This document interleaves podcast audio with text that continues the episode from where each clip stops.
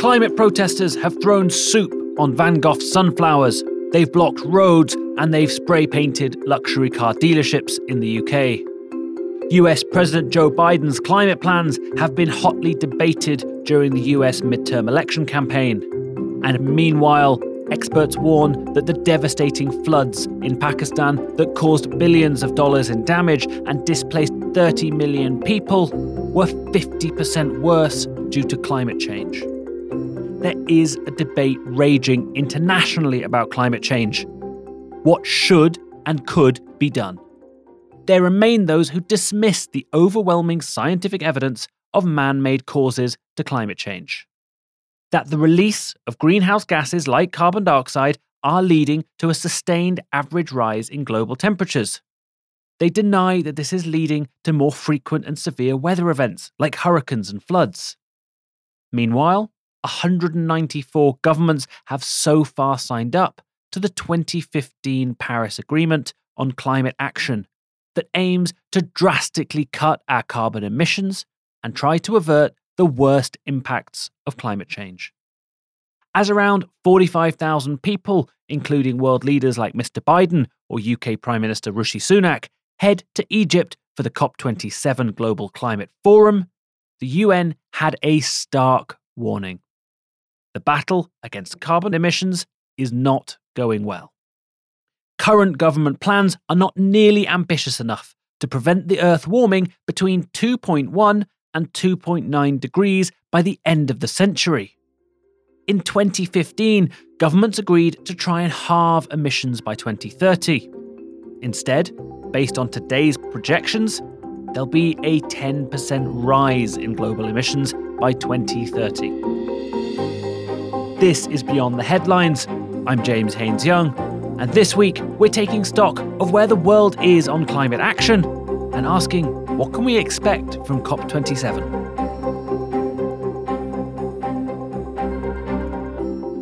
Before we start, if you like Beyond the Headlines and want to get all of the latest episodes as soon as they come out, just hit subscribe in your podcast app. COP stands for the Conference of the Parties. It's shorthand for the massive annual climate summit where countries try to focus on the tangible action needed to avert the worst impacts of climate change. It can lead, like Paris in 2015, to massive international agreements, but it can also be frustrated by national interest. We saw this in 2021 in Glasgow when efforts to get a deal on limiting coal mining and burning fell apart. But as the world gathers in Sharm el Sheikh in November, it can be hard to understand exactly where we are on climate action. What is being done? And is it even possible to still stop climate change? Every day, we're seemingly bombarded by dire headlines and warnings. The hottest year on record, there's a lack of action. So, to try and make sense of all of this, we spoke to one of Brazil's top climate scientists, Dr. Carlos Nobre, about what progress has been made in cutting CO2 emissions we are not going well. Uh, unfortunately, still we see increase in greenhouse greenhouse gas uh, emissions, uh, globally speaking. Uh, of course, we had that five to seven percent reduction during the pandemic, but then the the emissions went back up in 2021, the same levels of 2019 and then 2022 all the evidence shows increase perhaps 2% or 3% so this is not good news. Cop26 in glasgow stated very clearly the, the goals 50% reduction of emissions by 2030 compared to 2021 and uh, we are not going in that direction. There are no signs that we are going to reach that goal, and, and this, therefore, the risks for the planet due to this climate emergency increase tremendously. Now, things can look quite bleak, but there are bright spots. We wanted to speak to Dr. Carlos for two reasons. Yes, because he's an expert in his field, but also because he's extensively studied the Amazon rainforest one of the most important habitats on the planet. The Amazon is under threat from logging, encroaching farmland, mining operations, and fires. This poses massive risks for climate action. But just before world leaders headed to COP27, there was a possible piece of good news for the Amazon. The Amazon forest is very, very near the tipping point. We call it tipping point of turning large portions, not uh, less than 50% of the rainforest, up to 70% of the rainforest to be to become uh, open canopy degraded ecosystem, losing hundreds of thousands of species of biodiversity and releasing more than 200 billion tons of carbon dioxide into the atmosphere, making almost impossible to reach the Paris Agreement targets. This is more than 2 million square kilometers from the Atlantic all the way to the Amazon forest in Bolivia, showing the forest there is becoming a carbon source. It's not removing carbon from the atmosphere, it's not a carbon sink anymore. So it's very close to the tipping point. Fortunately, we have elected a new president, which, as he was the president 2003 2010, Brazil had the largest emissions reduction in the planet when deforestation reduced 83%. So, anyway, we are hopeful with the new president in Brazil. Brazil will go back to the, the sustainable pathway of getting to zero deforestation in the Amazon and reducing substantially emissions in Brazil. So, the Amazon forest is a massive carbon sink. All those trees and the vegetation lock up millions of tons of CO2. But if too much of it is lost and it stops locking up carbon and starts releasing it, it would rapidly undo much of the gains that we make elsewhere in cutting greenhouse gases. Destruction of the Amazon accelerated under the current right wing populist president, Jair Bolsonaro. But he's just lost an election to left wing heavyweight Luiz Inacio Lula da Silva. And Lula, as he's popularly called, has a track record of protecting the Amazon we need to get to zero deforestation, zero forest degradation, and wildfires. Our wildfires are increasing tremendously. The last few months, we had a record breaking number of wildfires in the Amazon. President elect Lula, uh, in his uh, uh, initial speech, a few hours after the, ele- the election, he makes a very important statement that during his four years as president, he will take to zero deforestation. That's very important because when he was a president, 2003, 2010, also deforestation rates in the Amazon reduced substantially. So it's not only a politician's promise, which is hard to believe, but he has demonstrated in the past the way to reduce deforestation in the Amazon and also in Colombia. The mm-hmm. president of Colombia, Petro, also is following looking for also getting to zero deforestation in the in the forest in, in Colombia, the tropical forest in Colombia, including the Amazon forest in Colombia. So I think, you know, at least initially, President Lula, President Petro, they will put together many, or if not to say all Amazonian countries to pursue this big challenge but it's doable because more than 90% of deforestation in all of the Amazon is completely illegal, is controlled by organized crime. And so there are bright spots, or shall we say, potential bright spots. But there's also loads of action being done around the world. China, the world's largest emitter, recorded a 3% year on year cut in carbon emissions. That amounts to nearly half of Australia's entire output. 80% of the investment in the power sector was into green sources, smart grids, and better storage. The sale of electric cars is outpacing expectations. The US, where climate legislation is notoriously difficult to get a consensus on, has passed the Emissions Reduction Act that could see the giant emitter cut output by 43% by 2030. So that brings us to what next? Well, what next is Sharm el Sheikh and COP27. The world already has its forecasts, it has an agreement on what to do, and it needs to start rolling up its sleeves. To find out a bit more about what COP27 is and why it's not just another talking shop, we sat down with Sara El Batouty. Sara is a non resident scholar at the Middle East Institute and an award winning architect with 18 years' experience in the field of green and environmental building. She's also been involved in getting the conference ready. So, Sarah, what exactly is COP27? So normally you think that it's uh, it's a conference. It means there are only governments or politicians, but COP is quite unique because COP is a corporation of all those who can. I.e., it's not just governments. It's governments. It's um, institutions, entities, agencies.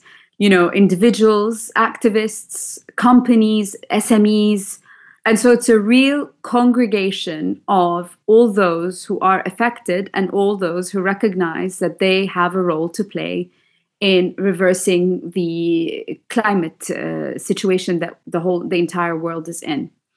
COP27 is basically the 27th conference that uh, is required to you know um, assess the buildup in the previous COPs where the commitments are, especially after the Paris Agreement, which was a major milestone in COP, where everyone agreed.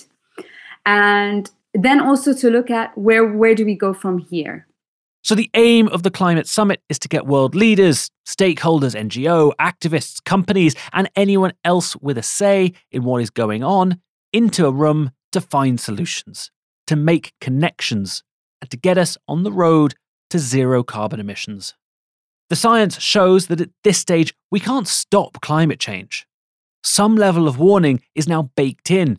We're already seeing the changing weather patterns, increased storms and floods, warming Arctics and melting glaciers.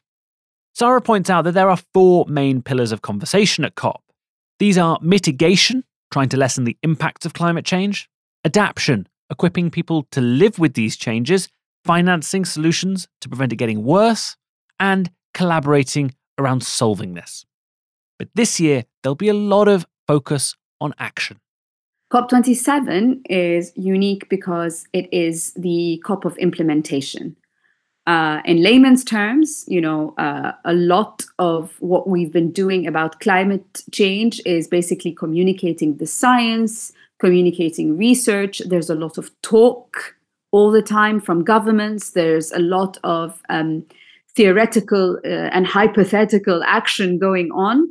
It's now time that all of this thinking and speaking and dialogue becomes projects, becomes action on the ground, implementable projects that can receive funding, that can have um, monitoring and assessment, and also have accountability. This is why COP27 is unique. It's because it's the COP of implementation. There's no time to keep chatting about climate change, it's time to implement climate action.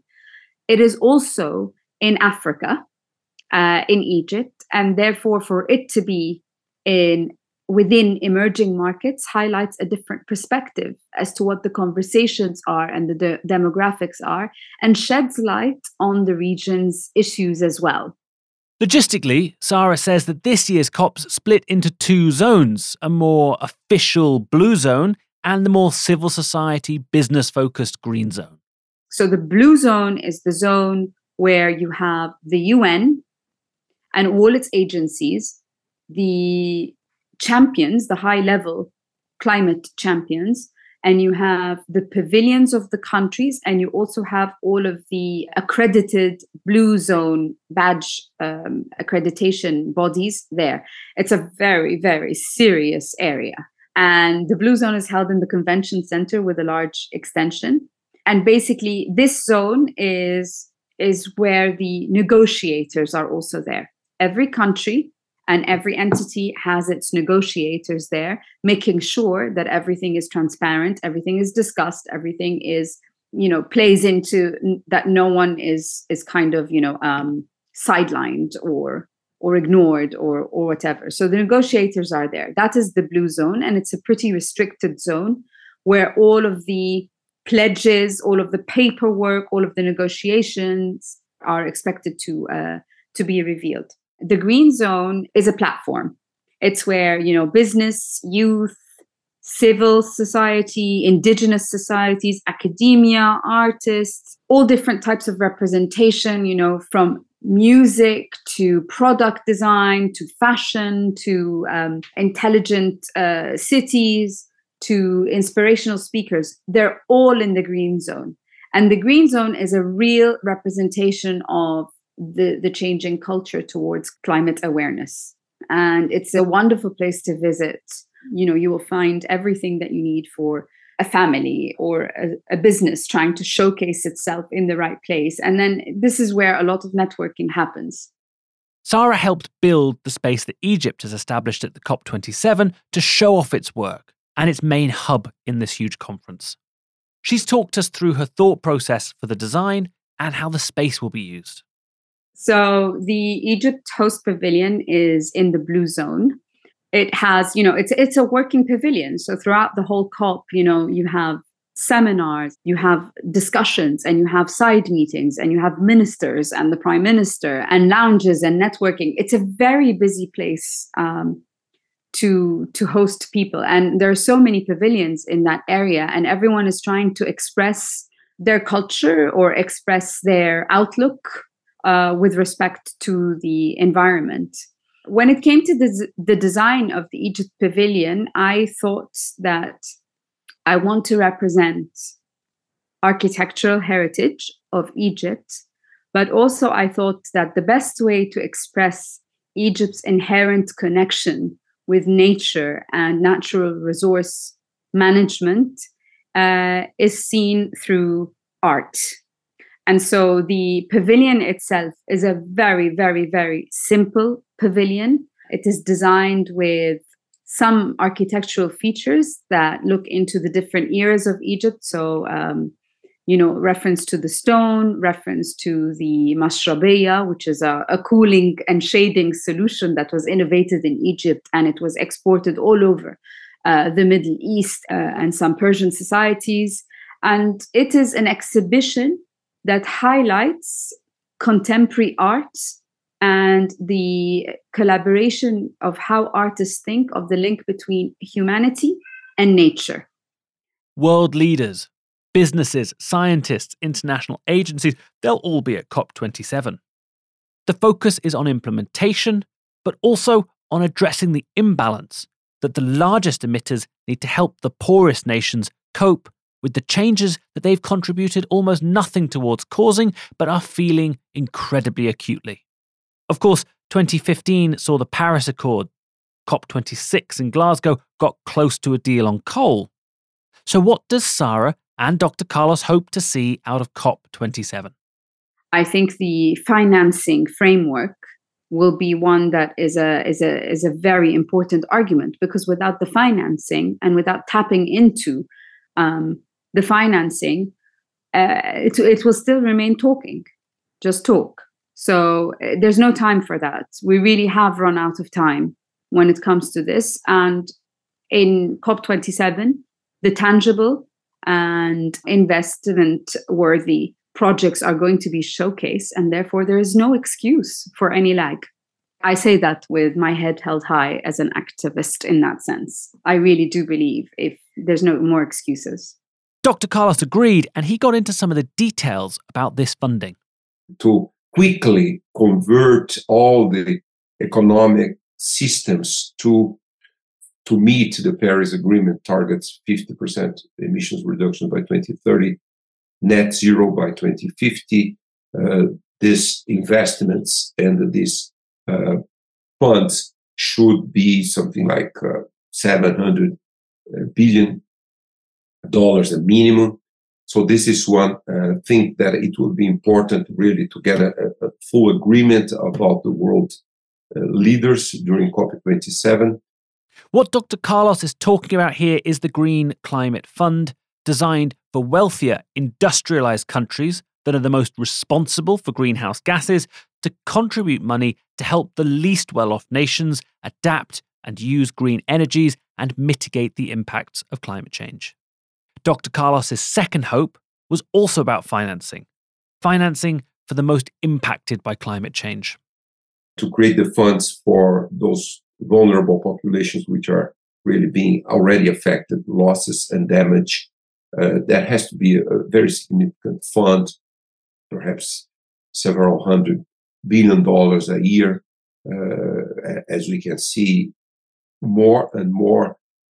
And that was all predicted by the science. Science for decades, they've been saying, you know, the climate extremes will become more frequent, more frequent, more frequent, more severe, record breaking extremes.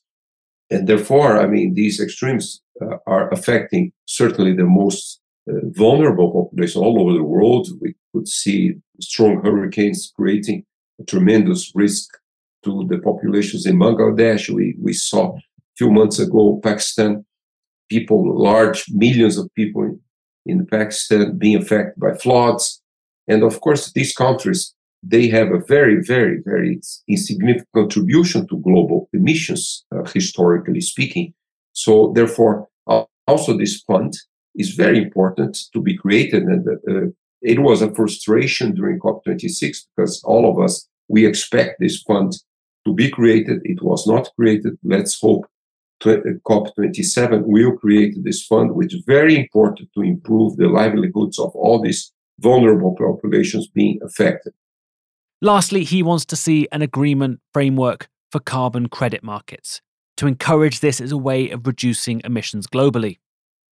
Now, carbon credits are a tradable permit to emit, say, one ton of carbon dioxide. If we globally assigned a fixed number of these, but allowed countries and corporations to trade them, then heavier polluters could pay countries or firms not using their share, or indeed pay companies or countries that are protecting, say, the Amazon rainforest, or finding ways to sequester carbon in long term storage. Each year, the world could then reduce the number of credits, driving the price up and therefore incentivizing countries and firms to cut emissions rather than pay for increasingly expensive carbon credits. The idea is essentially harnessing market forces to make going green just good business. But the issue is that so far there's very little formal regulation. It's voluntary. There are good and bad actors in the sector, and of course, no penalties for simply ignoring it. If this were to work, then there needs to be an enforceable mechanism and transparent standards. With all the dire headlines and the warnings, is Dr. Carlos hopeful that the world can actually meet its targets and avoid the worst impacts of climate change? Well, you know, I think uh, this is a, a very critical moment in human history because, uh, ideally speaking, the global population, let's say consumers, uh, should be more should be radical in terms of forcing the economic system towards a net zero emissions in within a few decades. So consumers they have to start really uh, being very critical about, uh, uh, let's say, sustainable consumption of food. And of course, I mean the big challenge, close to seventy percent of global emissions of greenhouse gases is associated with energy for transportation, for electricity generation. So, is it possible to move quickly to renewable energy? Yes, it is possible. Economically speaking, in most countries in the world, uh, solar, wind energy, it's cheaper. It makes a lot of sense. Of course, giving up scale to this renewable energy is a big challenge, but it's doable. So it's a big challenge. But I think, you know, this is really the moment to do it. Thanks this week to Sara El Batouty in Cairo and Dr. Carlos Nobre in Sao Paulo. We were produced this week by Thomas Smith, Arthur Edison, with help from Kamal Tabiha. I'm James Haines Young, and this was Beyond the Headlines. To get all of the latest episodes as soon as they come out, why not hit subscribe in your podcast app? And if you can leave us a review while you're there, it makes all the difference.